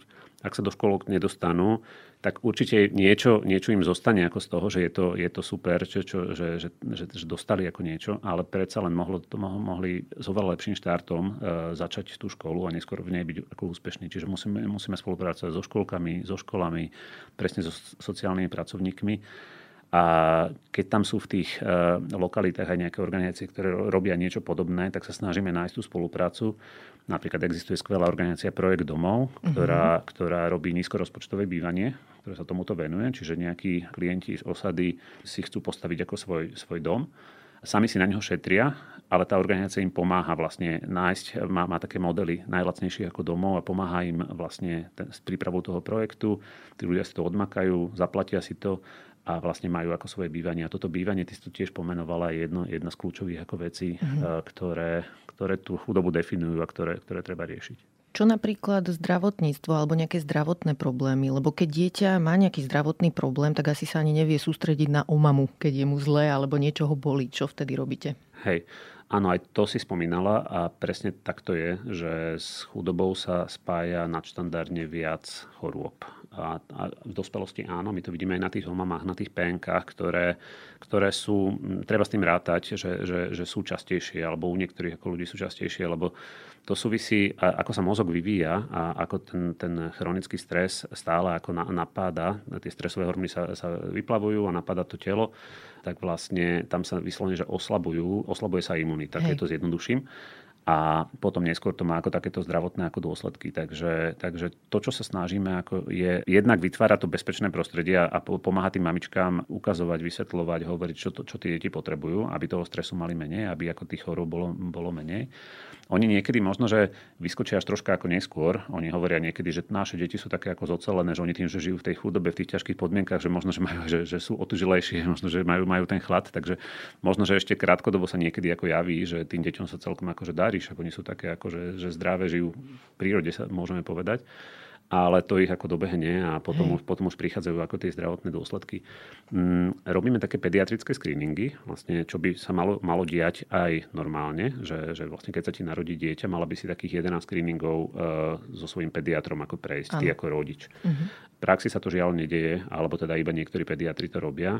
My tie omamy a mentorky učíme, ako ten pediatrický screening prejsť s tým rodičom, prebehnúť a keď tam vyskakujú nejaké zdravotné alebo také vývinové e, problémy, tak vlastne vtedy vysielame ako signál e, tomu rodičovi. My ne, ne, nestanovujeme nikdy diagnózu, tá obama nesmie povedať, nie je lekár ale vysielame signál tomu rodičovi, že, že ty, to aké, ty to ako vidíš a nemali by ste porozmýšľať nad návštevou lekára a radšej mm-hmm. sa porazte ako s niekým. A tí rodičia, keď sú rozumní, čo väčšina tých rodičov miluje tie svoje deti a chce pre ne ako niečo dobré, tak ide ako za tým odborníkom a tam sa vlastne s ním poradí. Mm-hmm. Ešte jeden taký predsudok e, si všímam vo verejnom priestore, že väčšina detí, ktoré si neplní povinnú školskú dochádzku, sú z rómskych rodín. Čo za tým vidíte vy vo vašej organizácii? Na tom sa vlastne celá tá naša činnosť ako zakladá. To je ako jedna z tých, tých prvých vecí, že my vidíme, že tým deťom sa v škole nedarí, že sú neúspešné. Väčšina ľudí z osad nedokončí základnú školu, alebo keď dokončí, tak len základnú školu a potom už nepokračuje na, na stredných školách. A potom sú od, odkázaní na také tie rôzne pomocné práce. A a my chceme vlastne im pomôcť, ako e, sa dostať, dostať k dôstojnejšiemu, lepšiemu životu práve cez to, že, že si aj to vzdelanie ako posilnia. A za tým, prečo sa im v tej škole nedarí, je práve ten ranný a potom predškolský ako vek. Napríklad v predškolskom veku, v tom už takom tom škôlkarskom, sa ti rozvíjajú exekutívne funkcie. To sú vlastne veci ako, ako schopnosť e, spracovať nejaké informácie, schopnosť pozornosti, mm-hmm. že, že máš nejak štrukturovaný čas, vieš, kde je začiatok, kde je koniec, vydržíš pri, pri tej činnosti. A toto sa vyvíja niekedy ako najviac, najsilnejšie, to sa vyvíja celý život, ale najviac najsilnejšie asi vo veku 4-5 rokov. A ak sa toto nevyužije, toto, toto obdobie, tak e, potom ako neskôr tie deti prichádzajú ako do školy a oni tú pozornosť ako neudržia. Mm-hmm. Ale na to, aby sa tie exekutívne funkcie mohli v tomto 4-5 rokov ako dobre rozvinúť, tak oni predtým potrebujú ten základ z tých, tých 0 až 3. Takže vlastne tam treba, tam treba veľa robiť to, čo robia u mami. Následne v škôlke treba doladiť tie exekutívne funkcie a oni potom tie deti, keď prídu do školy, je normálne 45 minútová hodina a oni to ako zvládnu v pohode s pozornosťou. Budú, a ešte čo sme sa nedotkli je jazyk alebo, alebo slovenčina, znalo slovenčiny, ale vyvin reči možno, že aj celkovo, ako tá, tá mhm. slovná zásoba ako celkovo, už aj v romčine ako slovná zásoba, aby, aby mali ako dobrú. A potom ľahšie sa naučia aj cudzí jazyk ako slovenský napríklad. Ale toto všetko sú také tie, tie prípravy, ktoré, ktoré nám dávajú e, nádej na ten úspech v škole. Ak toto nebude, tak v tej škole sa ako dariť nebude. A my potom máme pocit, že tie deti sú zlé alebo neposlušné. Mm. Tí učiteľia sa môžu na to pozrieť, že mi tu stále ten vyvádza, a, a tak, ale to dieťa sa len nevie sústrediť, ono udrží e, pozornosť možno pár sekúnd, možno pol minúty, ale on ne, nedokáže 45 minút ako vydržať, lebo nemá túto exekutívnu funkciu ako rozvinutú a my od neho očakávame zázrak. Takže, takže vlastne toto je, toto je kľúčové. Preto je tak ten ranný a predškolský vek kritický. Aby sme vlastne neskôr pomohli ako tým deťom uh, uspieť aj v škole. Uh-huh. Toto, čo si opísal, sú vlastne prekážky, ktorým deti čelia, keď už v tej škole sú. Ale čo ja som ako keby mala na mysli, je, že všímam si vlastne aj keď politici predstavujú nejaké opatrenia okolo napríklad dávok alebo nejakého, nejakej pomoci ľuďom v núdzi, podmienujú to tým, že deti chodia do školy. Hej, že ako keby trestajú rodiny, ktorých deti si neplnia, nazvem to tak, ako oni, povinnú školskú dochádzku. A tam sú často aj tiež nejaké objektívne príčiny typu, že dieťa, ktoré má 7 rokov, sa musí postarať o mladšieho súrodenca, lebo mama išla s tretím dieťaťom niekde k lekárovi alebo rieši drevo do pece v zime. Hej? Že zažívate aj takéto veci? Že... Určite, určite to je vlastne, jednak je to hlúposť, ako takto ako prepájať. My nemôžeme práve tie deti oberať uh, o, ich, o ich zdraví ako rozvoj uh-huh. práve kvôli ich rodičom. A nech je to akýkoľvek ako dôvod, čo ten rodič má, či je objektívny alebo subjektívny. Jasne. Tam môžu byť ako rodičia, ktorí naozaj vyrastali v generačnej chudobe, žili a tá, tá na nich dopadla takým spôsobom, že oni ako úplne že rezignovali a že oni, ne, oni, oni nemajú tie zdroje tak naplnené, že oni nedokážu pomaly výjsť ako z domu. Aj, aj takí sú tam ako ľudia, ktorí majú proste, že tak strašne veľa ako tlaku, ako zažívali a tak veľa neúspechu, že oni neveria, že niečo má zmysel. A už vôbec hey. nejaké vzdelanie, ktoré proste, že treba tam chodiť a treba tie deti ako obliecť a ráno treba vstať a treba im e, všetko ako pripraviť. Prídu tam, aj tak tam ako zažívajú nejaký ako neúspech. Na čo to celé je? Vlastne, že tí ľudia možno, že stratili až motiváciu, že to môže byť aj takéto subjektívne ako ano. veci, ale aby som to bral, že dobre, to je jedno, že, že aj keď to tak je, my potrebujeme tejto novej generácii tých detí dať tú šancu, ako uspieť a prečo máme ako tú rodinu ako oberať o nejaké možnosti a o to, o to, aby to dieťa ako napredovalo. Jedna z tých vecí je, že potrebuje tie deti sa normálne ako nájsť, že to je, to je základná vec, lebo oni keď pôjdu hladné ako do tej školy, a to je jeden z dôvodov, prečo tie, tí rodičia tých detí nepošlú ako do tej školy, lebo sa alebo, lebo mm, ako vedia, že im nemajú čo dať ako na desiatu napríklad a podobne, že, mm-hmm. že mhm. vlastne že vedia, že tam budú ako hladné a, a doma si spravia ako nejaké tie mučné, mučné placky alebo niečo podobné. Mm-hmm. Takže, takže je, napríklad ja, ja veľmi fandím tomu, aby uh, boli obedy zadarmo, aby všetky deti mali možnosť sa normálne ako nájsť, lebo keď si hladná, tak sa nedokáže sústrediť ako na veci. Takže je napríklad pani učiteľka Podolinská Moranskej dlhej luke, ktorá ako úžasne robí, ona si toto zobrala ako sa, sama vlastnú ako iniciatívu. A nie až na obed, ale vlastne na raňajky, že, aby, že oni si tam spravia nejaké chlebiky, raz, e, raz za čas. Nemajú to ako každý, každý deň, ale, ale mne sa to veľmi páčilo tá aktivita, že ona pozbierala od darcov nejaké peniaze, lebo tento štát možno, že až takto ďaleko ako nedospel a ona vlastne z tých darovaných ako peniazí si s tými deťmi ráno urobili jednu aktivitu a, a každý týždeň, myslím, neviem, ktoré dni to mali presne, si spravili chlebiky, tam si dali ako neviem, nejakú salamu, nejakú paradajku a tak a tí deti normálne si, jednak to bola jedna z aktivít, že si rozvíjali svoju zručnosť a že vedeli mm-hmm. ako veci nakrájať a, a postarať sa o iných a spraviť niečo spolu a jednak vlastne sa najedli a boli v pohode a na tom, na tom vyučovaní sa sústredili. Uh-huh. Čo je ďalší príklad toho, že ako vlastne je systém nastavený pre nás a naše deti zo strednej triedy vlastne, že nepočítame s tým, že dieťa by mohlo byť hladné v škole alebo že niekto nemá desiatu a nemajú z čoho pripraviť, tak aby sa dala zabaliť a odniesť alebo nemá peniaze na obedy. Hej? Že, že zase raz musíme myslieť na tie najzraniteľnejšie skupiny, keď je reč o takýchto opatreniach. Na vašej web stránke som si všimla tak takú vetu, že deti z chudobných komunít sa často cítia neviditeľné. Povedz mi o tom viac. To má, to má veľa otieňov, toto konštatovanie.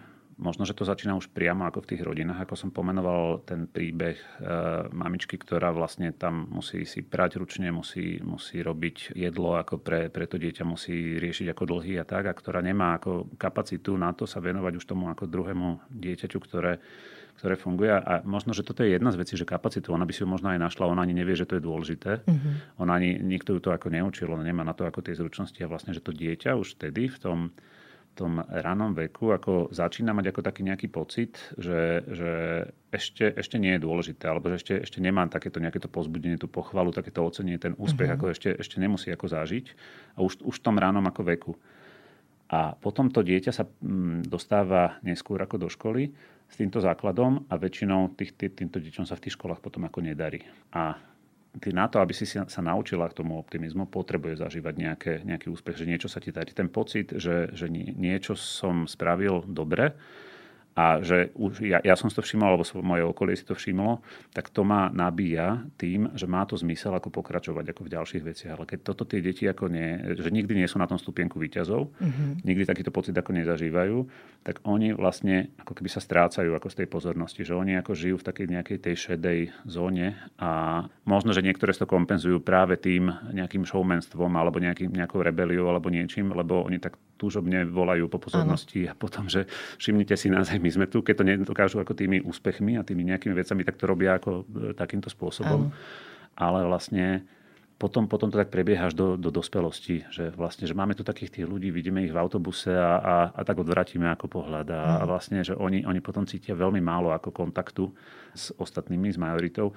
Bohužiaľ, ja teda nie som žiadny fanúšik ako e, tých starých dôb a, a socializmu, ktorý sme tu mali, ale jedna vec vtedy bola ako fajn, že pre, pre týchto ako ľudí, že, že tie triedy boli ako spoločné a vlastne, že tie deti tam žili ako spolu v tých, tých mm-hmm. triedách a v tých školách dnes sa vlastne stále viac a viac e, segregujú ano. E, v mnohých komunitách ako tie školy a máme čisto rómske školy, alebo rómske, čisto školy z, uh, detí z osád a potom ten flight, ten, ten, ten odchod tej strednej triedy, proste ako z týchto, z týchto škôl, spôsobuje, že tieto, týmto deťom chýba interakcia so svojimi ako rovesníkmi a stráca sa vlastne ako keby tá... Mm, tá... Solidarita. Áno, áno, ale aj takéto to navnímavanie tých iných e, zručností, tých, tie, tie príklady, tie rolové modely, tie priateľstvá, také tie kontakty e, s tou strednou triedou, toto vlastne sa stráca.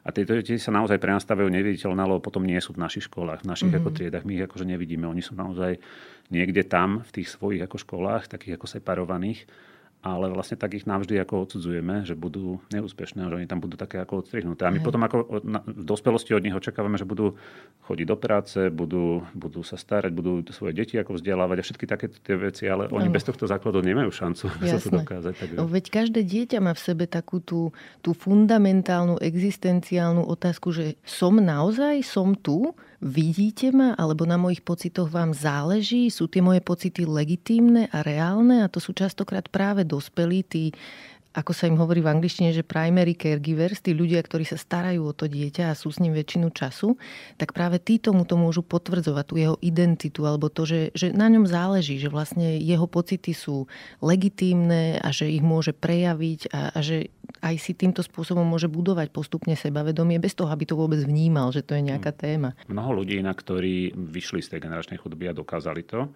a, a zlepšili si svoj život, tak oni hovoria, že vo svojom živote stretli niekoho, mm-hmm. kto im pomohol, kto ich ako previedol. Hej. Na, na, naša, naša priateľka a veľmi ako úspešná a šikovná žena Žanet Motlová, ktorá Hej. vlastne vedie výskumný ústav detskej psychológie, patopsychológie Rómka, pochádza ako z takého ťa, ťažšieho ako prostredia. Ona hovorí, že stretla učiteľkovo, stretla takú knihovničku, ktorá vlastne mala od ňu záujem, dávala jej knihy, venovala sa jej vlastne, že to bol taký ten zázračný človek, ktorý vlastne jej ukázal ako dvere niekde ako ďalej. A keď sú títo ľudia neviditeľní, že my ich nevidíme a že oni nemá im kto ukázať e, tieto dvere alebo také tie nové možnosti, tak potom tam asi ako zostanú. Ale práve toto my sa snažíme, že vlastne týmto ľuďom priniesť takýchto ľudí jednak znútra komunity priamo. Uh-huh. A mhm. to je, to je úplne najlepšie, ideálne, keď nemajú také rolové modely, že vidia niekoho v osade, ktorý, ktorému sa darí alebo ktorým niečo hovorí ich rečou, ktoré oni rozumejú a ktorý, ktorý potom si dokáže aj zlepšiť vlastné bývanie, má prácu a dokáže im ukázať veci, že, že čo znamenajú úspech, tak, tak toto je úplne najlepšie, ale aj vlastne z tej majority, akože, že majú tie prepojenia. Toto, toto sú také tie krásne zázraky, ktoré keď sa podaria, vlastne tak zvyšujeme tú šancu, že, že budeme zmenšovať ten problém. Mm-hmm.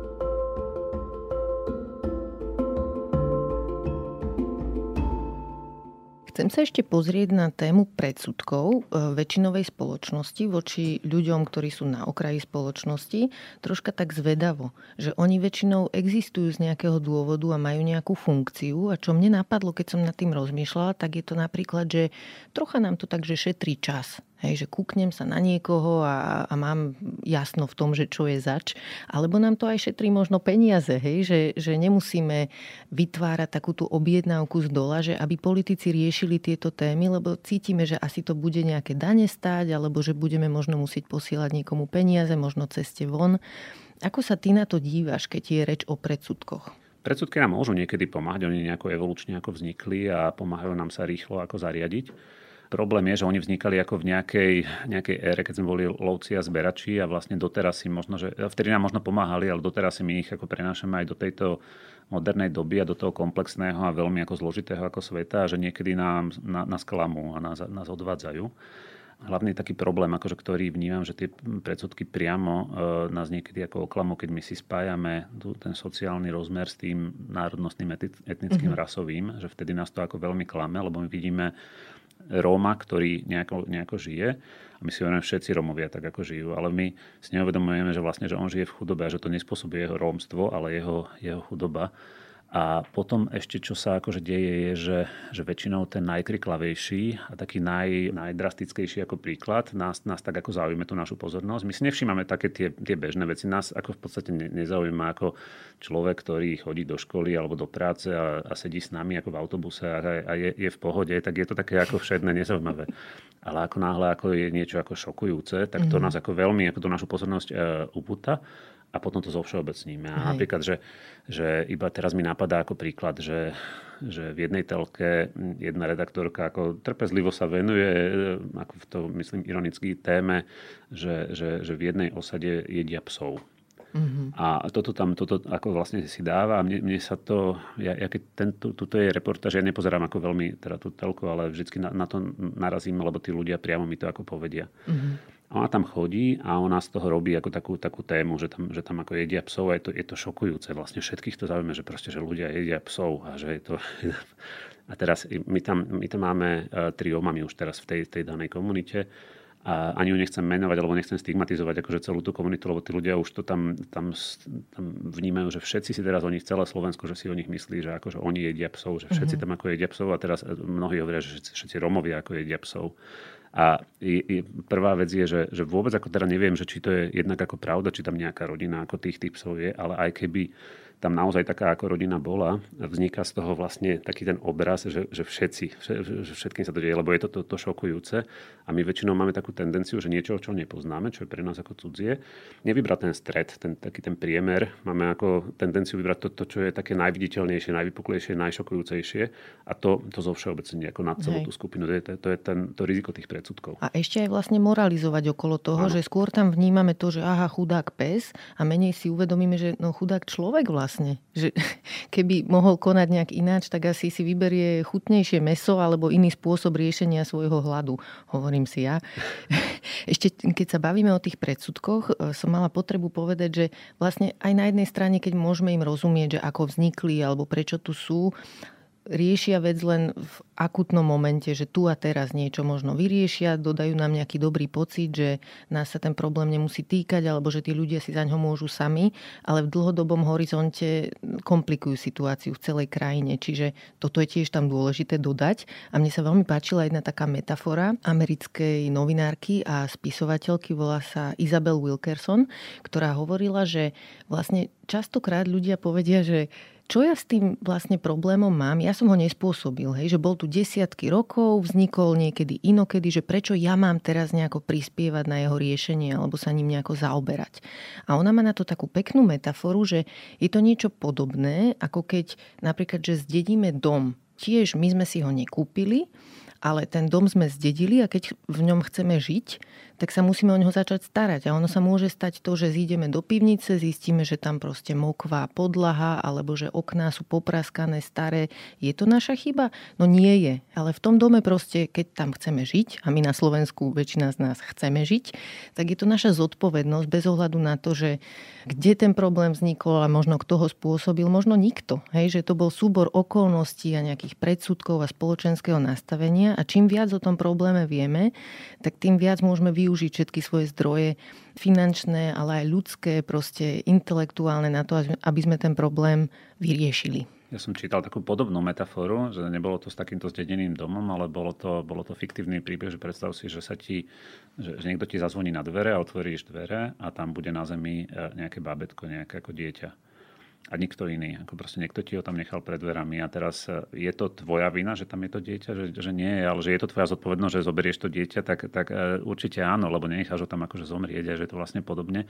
Ale zase ja chcem povedať, že to, tak ako sa toto, tento problém viny a zodpovednosti ako týka nás, ako väčšiny, tak my vlastne toto isté ako učíme a robíme vlastne aj s tými ľuďmi, ktorí sú v tej osade, že, a, že oni tiež majú niekedy tendenciu a veľmi správne akože pomenovať, že oni ten problém ako nespôsobili, že proste, mm-hmm. že oni, oni, ho, oni ho nespravia a my, my hovorím, že to máte pravdu a úplne, že s vami akože súhlasíme, vidím to, ale že čo sa dá robiť proste v tejto situácii ste alebo si sa ocitol, zober tú zodpovednosť ako do, do svojich rúk a poďme, poďme ako niečo, že vlastne, že snažíme sa im pomôcť vlastne nájsť takú tú cestu z tej chudoby, ale, ale bez nich to akože nepôjde. Takže, takže vlastne, že je to, je to na všetkých stranách táto zodpovednosť. O toxickom strese sa už hovorí u nás troška viac ako v minulosti. Dokonca je tu aj tým psychiatrov, psychiatričiek, ktorí robili nejaké merania, robili také škály vlastne, že koľko typov traumatizácie v detstve ľudia u nás zažili, ale stále ešte nevieme o tom dosť. A vaša organizácia má zaujímavý výskumný potenciál, tak ma zaujíma, že ako s ním nakladáte, či s niekým spolupracujete podstate? O, my máme, máme strašne veľa dát. My máme, čo som nespomenul, vlastne tie OMAMy majú aplikáciu, ktorú nám vyvinula firma Accenture a vlastne máme, máme e, priamo ako taký nástroj, ktorý OMAMy každý e, deň používajú v tej svojej práci a tam si meriame vlastne vývin tých detí, meria, meriame si ako množstvo vecí, ak my tam vieme naozaj strašne veľa ako o tých, o tých deťoch. Čo je samozrejme zaujímavé na, z hľadiska akože pomoci tým deťom, ale je to zaujímavé aj z hľadiska tých dát ako, ako tej, tej veľkej sumy.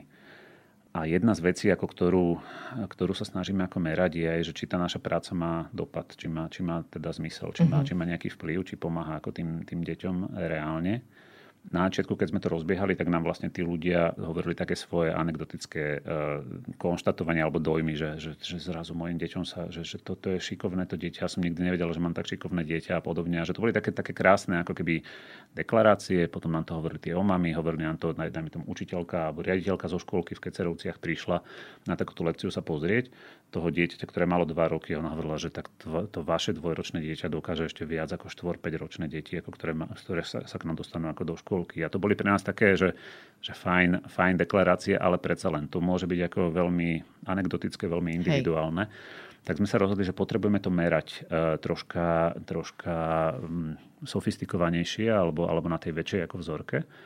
A rozbehli sme e, s pani profesorkou, e, doktorkou Michelle Fernández e, z Oxfordskej univerzity a ona pôsobí na viacerých univerzitách. Ona zastrešuje takú metódu, ktorá sa volá že inter-NDA, že meranie neurovývinu detí už v tom ranom veku. Mm-hmm. Lebo tam je to celkom ako výzva zmerať to, že, že v tých, tých neskorších vekoch, vekových obdobiach je to už v podstate ako ľahšie. Tam vieš si povedať, že čo tým, kde sa tým deťom ako darí a tak, ale v tom, tom ránom veku je to ťažké preto, lebo tie deti prudko rastú a veľmi, mm-hmm. veľmi rýchlo. Oni sa z toho bábetka, ktoré bezbo, bezmocné, za 3 roky ako stanú proste plne funkčnými bytostiami, ktoré dokážu chodiť, rozprávať, proste fungovať. Ako, no a vlastne pre, preto to ťažšie meria, ale existuje niekoľko metód na svete, ktoré toto robia. Táto Interendy je jedna z nich. A tá Michelle Fernández bola aj na Slovensku vzdelala tu vlastne ako takých ľudí, vyškolila takých ľudí, ktorí tú metódu dobre ako ovládajú a vedia tie deti ako odmerať. To znamená, že zahrajú sa s nimi asi hodinu také, také rôzne hry. My sme na našich sociálnych sieťach aj potom veľmi do toho zapájali ľudí zo strednej triedy, pretože sme potrebovali mať ako rôzne ako vzorky ako ľudí, aj deti v našom programe v osadách, aj deti v osadách, ktoré nie sú v našom programe, ale aj deti zo strednej triedy.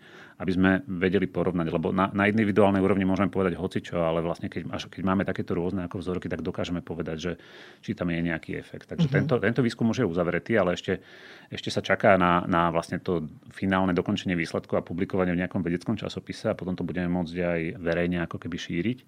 Ale teda potvrdzuje to aj tú našu akože skúsenosť, že, že a to dáva aj zdravý rozum, že pokiaľ tie deti nedostávajú nejaký typ pozornosti, bezpečia, lásky, stimulácie, ako sme sa o tom bavili, tak chradnú. A pokiaľ ho dostávajú, tak sa im ako darí a darí sa im oveľa viac ako, ako tým, tým deťom, ktoré toto nedostávajú. Takže, takže meriame, meriame to áno.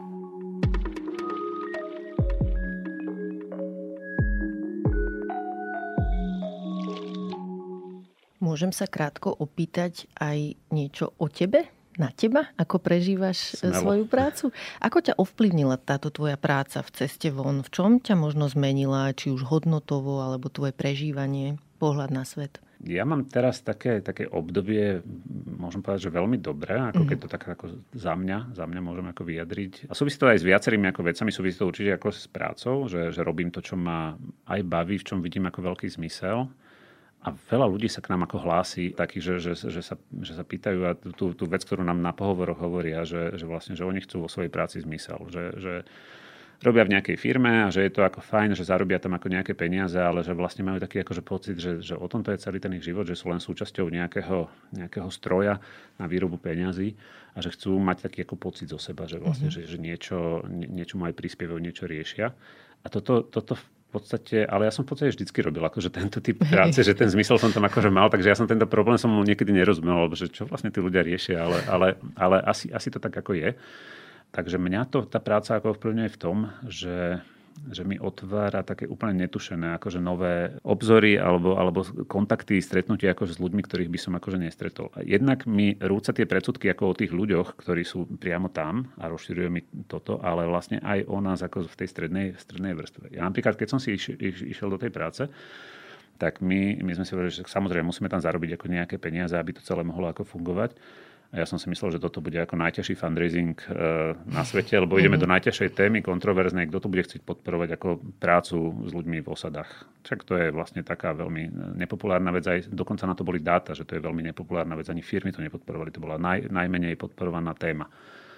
Tak sme si hovorili, že nevadí, že ideme, do, aj tak nám ako to stálo za to, že, že ísť do toho, alebo tak, tak sme v tom videli ten zmysel. A mne toto úplne sa, sa zmenilo. Ja, ja tu stretám proste stovky tisíce ľudí, ktorí ako nás, nás podporujú, ktorí sa ako rozhodli, že, že tomu, tomu veria. A mne sa vlastne ako troška ako upravuje predstava, že tu nie je až tak veľa ľudí, ktorí sú akože ras, alebo teda, že je tu časť spoločnosti asi, ktorá je rasistická, ktorá má všetky tieto ako predsudky, že určite áno, ale je tu rovnako ako veľká časť ako ľudí, ktorí sú konštruktívni, majú nejaké ako hodnoty, že, že oni ne, nevidia, že tí ľudia sú nejakí zdegenerovaní alebo menej hodnotní a podobne a že, že oni vidia, že niečo treba akože konštruktívne robiť a to, tomuto uverili.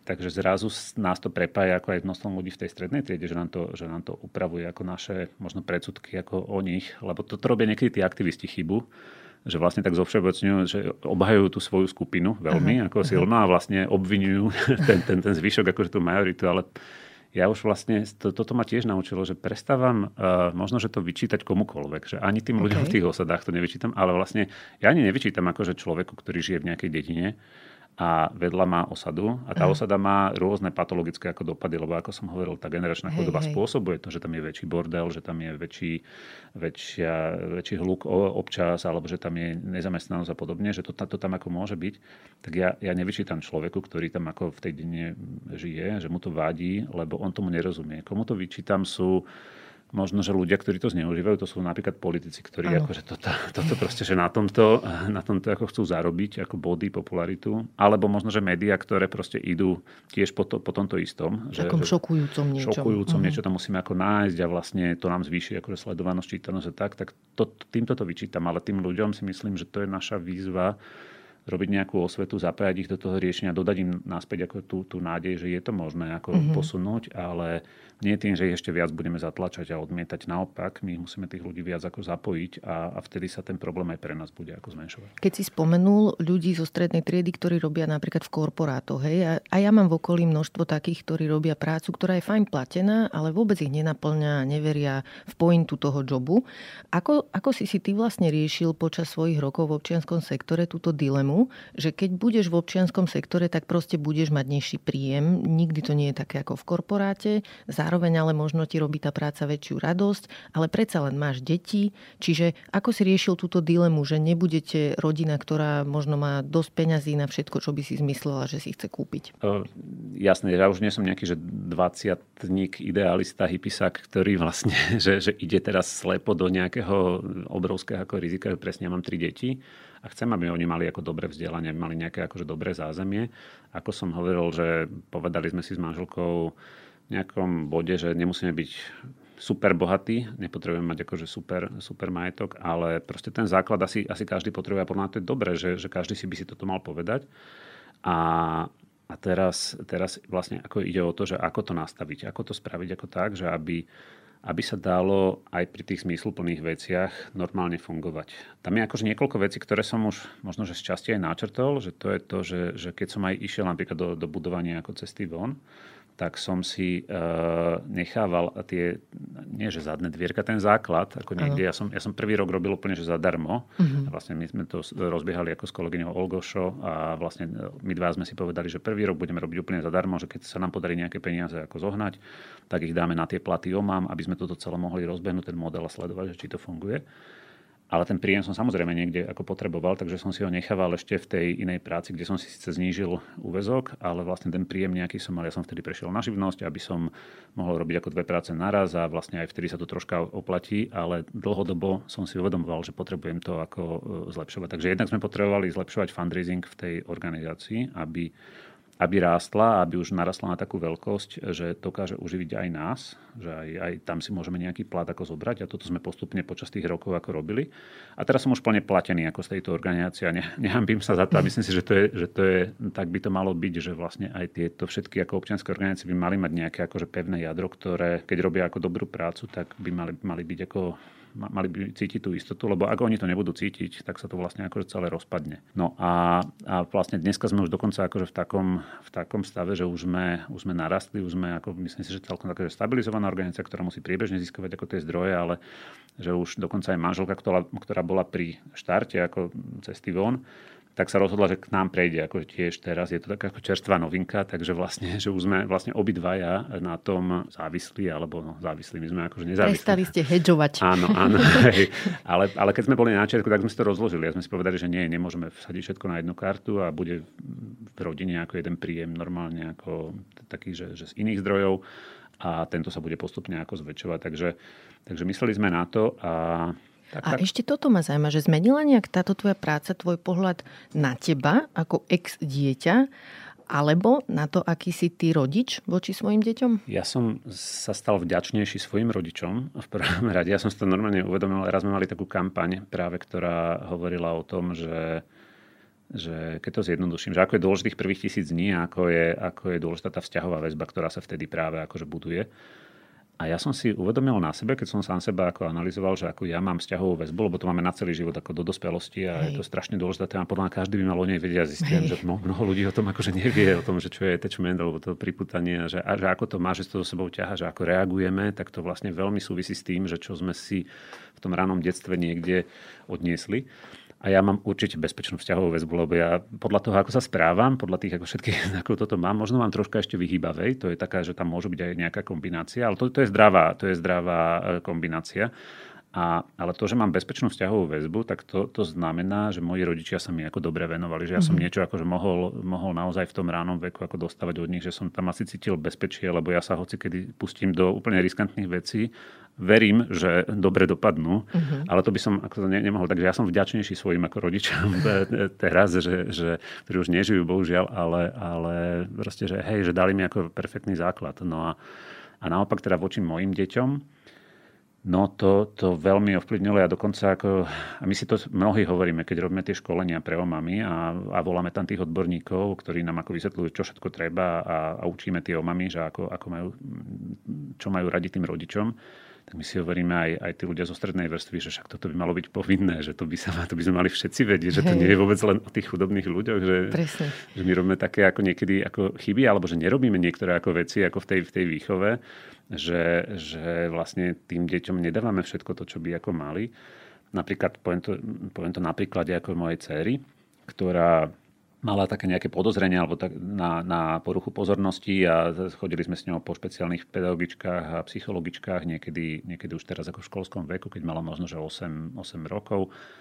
A, a ja som si ako vlastne uvedomil, že toto je presne ako jedna z tých vecí, napríklad pozornosť, ktorá sa dá trénovať v tom ránom veku a že my sme tam možno, že niečo zanedbali, alebo že mohli sme robiť akože niečo, niečo navyše a potom sme tak s manželkou ako si tak ako analyzovali, že ako sme vlastne k nej pristupovali, ona už bola tretia, že možno hej, že možno sme jej dali trošička akože menej pozornosti, mm-hmm. alebo sme sa už tak, tak spoliehali na to, že aj, aj tí súrodenci ďalší niečo potiahnu.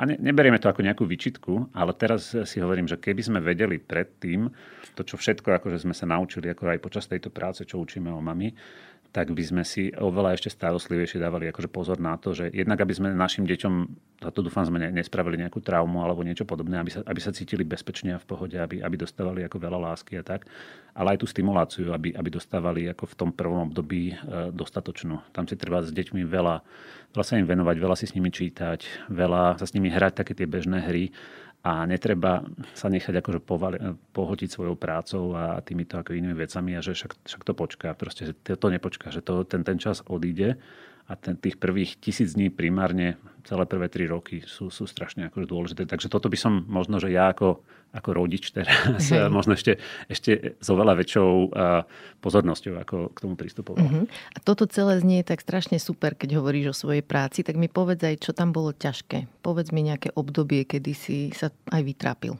Tak my častokrát ako jednak počúvame tie príbehy ako tých ľudí, s ktorými ako robíme a je to niekedy ako ťažké do toho ako nevhupnúť. My si musíme ako udržiavať odstup. Naviac nám, na, nám to hovoria ako o mami, ktoré každý deň vlastne tam robia zároveň takú psychoterapiu, že, že, to je, že vlastne oni sa stretávajú s tými mamičkami a tie sa im okrem týchto výchovných e, záležitostí ako vyrozprávajú aj z toho, že aké majú tráble ako doma. A my sa to tiež ako dozvedáme. A to, to je ťažké sa do toho úplne tak emočne akože neponoriť, lebo, lebo solidarizuješ ako s tým, že vidíš, že tá, napríklad tá žena, že aké má trápenie, čo, ako sa snaží ako napriek tomu ten život akože prefacká, máš takú tendenciu ako pomôcť len e, zase na druhej strane je tam niekde ako taká hranica, alebo že ty to nedokážeš akože pomôcť aj tak ako osobne, e, či už finančne, emocionálne, akokoľvek, všetkým tým ľuďom, lebo my už máme teraz v tom programe asi 700 detí a, a stále ako rastú ďalej a to znamená ďalších 700 mamičiek, 700 otcov, proste, že je to už veľa ľudí, ako, ktorým nedokážeme každému jednému dať takýto typ ako možno extra extra podpory. Toto je, toto je ťažké ako pre, prekonať alebo učiť sa s tým, ako robiť. Takže je tam taká vec, že, že treba s tom niečo brať ako profesionálne, tak ako lekár, keď ako operuje, tak, ako, tak, tak toto, toto, toto sa učím, toto, toto bolo ťažké. A tak úplne, že osobne možno, že ja, ja veľmi fungujem že, e, tak, že, že, že tímovo a že to, nič z tohto, čo som hovoril, že to nie je môj nejaký ako príspevok, to je proste príspevok akože celého týmu a tí ľudia vidím, ako, ako sa snažia. A teraz, keď tam v tom týme niečo ako drhne, keď vidím, že niekto ako je unavený, alebo že vyhorieva, alebo že, že, proste, že on sa tam ako trápi, alebo že tam máme nejaký konflikt v týme alebo nejaký rozpor s tými našimi hodnotami, ktoré, ktoré chceme, aby, na, ktorý, na, na, na ktorých to má byť založené, tak toto sú také veci, ktoré ma veľmi ako vedia ako rozdrásať a, a vlastne to sa snažím potom ako tak riešiť, že keď, keď ten tým je v pohode a je, je dobrý a je kompaktný a je založený na tých hodnotách a vie, vie kam ideme, tak, tak vtedy mám takú ako keby najväčšiu ako radosť. Povedz mi ešte, že ako by vás mohli ľudia podporiť, keď počúvali túto epizódu a dôverujú vášmu projektu, čo môžu pre vás urobiť? Taká asi na prvú, samozrejme mi napadá nejaká finančná podpora, to je proste, my máme asi teraz aktuálne 1300 ako pravidelných darcov, čo je vlastne pre nás to nie je len o, o, tom, o tom dare, je to vlastne o tom pocite alebo to, o tej istote, ktorú títo ľudia ako spolu vytvárajú.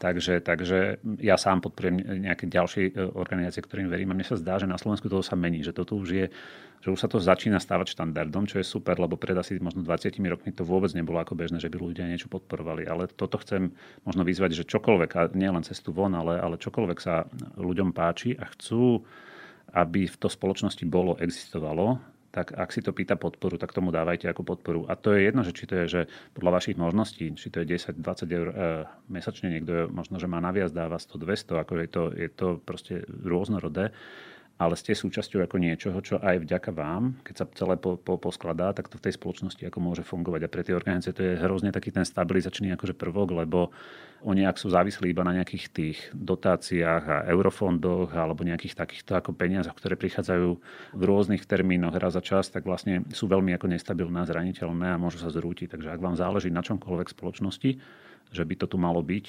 tak možno, že takáto ako drobná podpora je pre nich ako dôležitá. Uh-huh. A potom nám množstvo ľudí pomáha ešte aj osobne. Napríklad máme taký program AMAL, to je na zlepšovanie slovenčiny. O to sme na to prišli tiež priamo tam, e, že, že tí ľudia vlastne majú takú jazykovú, pre nich je slovenčina e, cudzí jazyk, majú, majú takú jazykovú ako nedokonalosť aj v písomnej, aj v ústnej forme A vlastne to, že keď sa oni v tom jazyku e, dokážu ako zlepšiť, aj dospelí ľudia, napríklad omami, tak im to pomáha v práci, lepšie rozumejú veciam, mailom, ktoré dostávajú, dokážu lepšie prečítať si nejaké manuála mm-hmm. alebo nejaké tieto pracovné veci.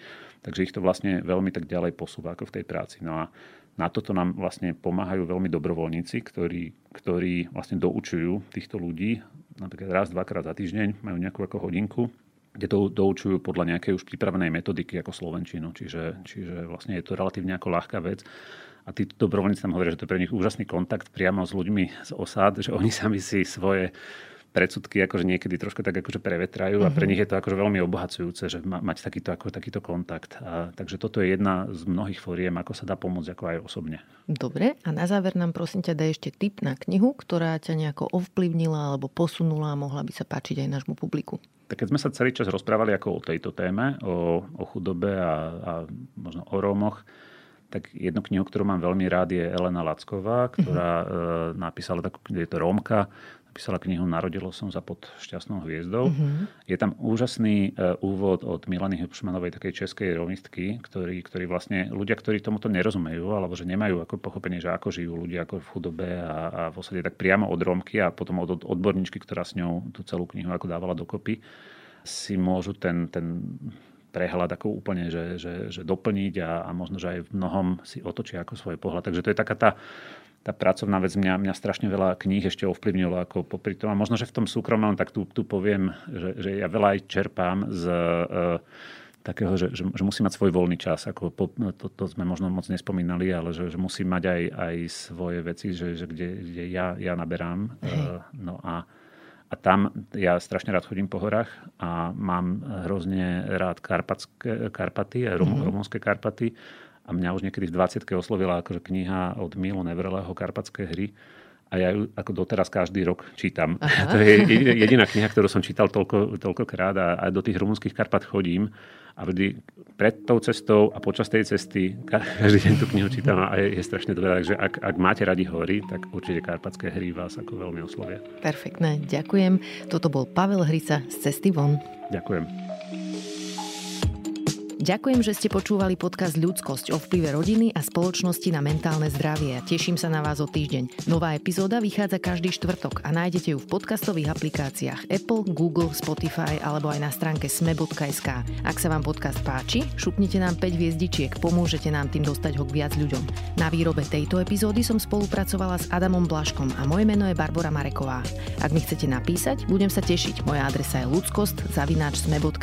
No a vidíme sa aj v podcastovom klube Denníka Zme na Facebooku.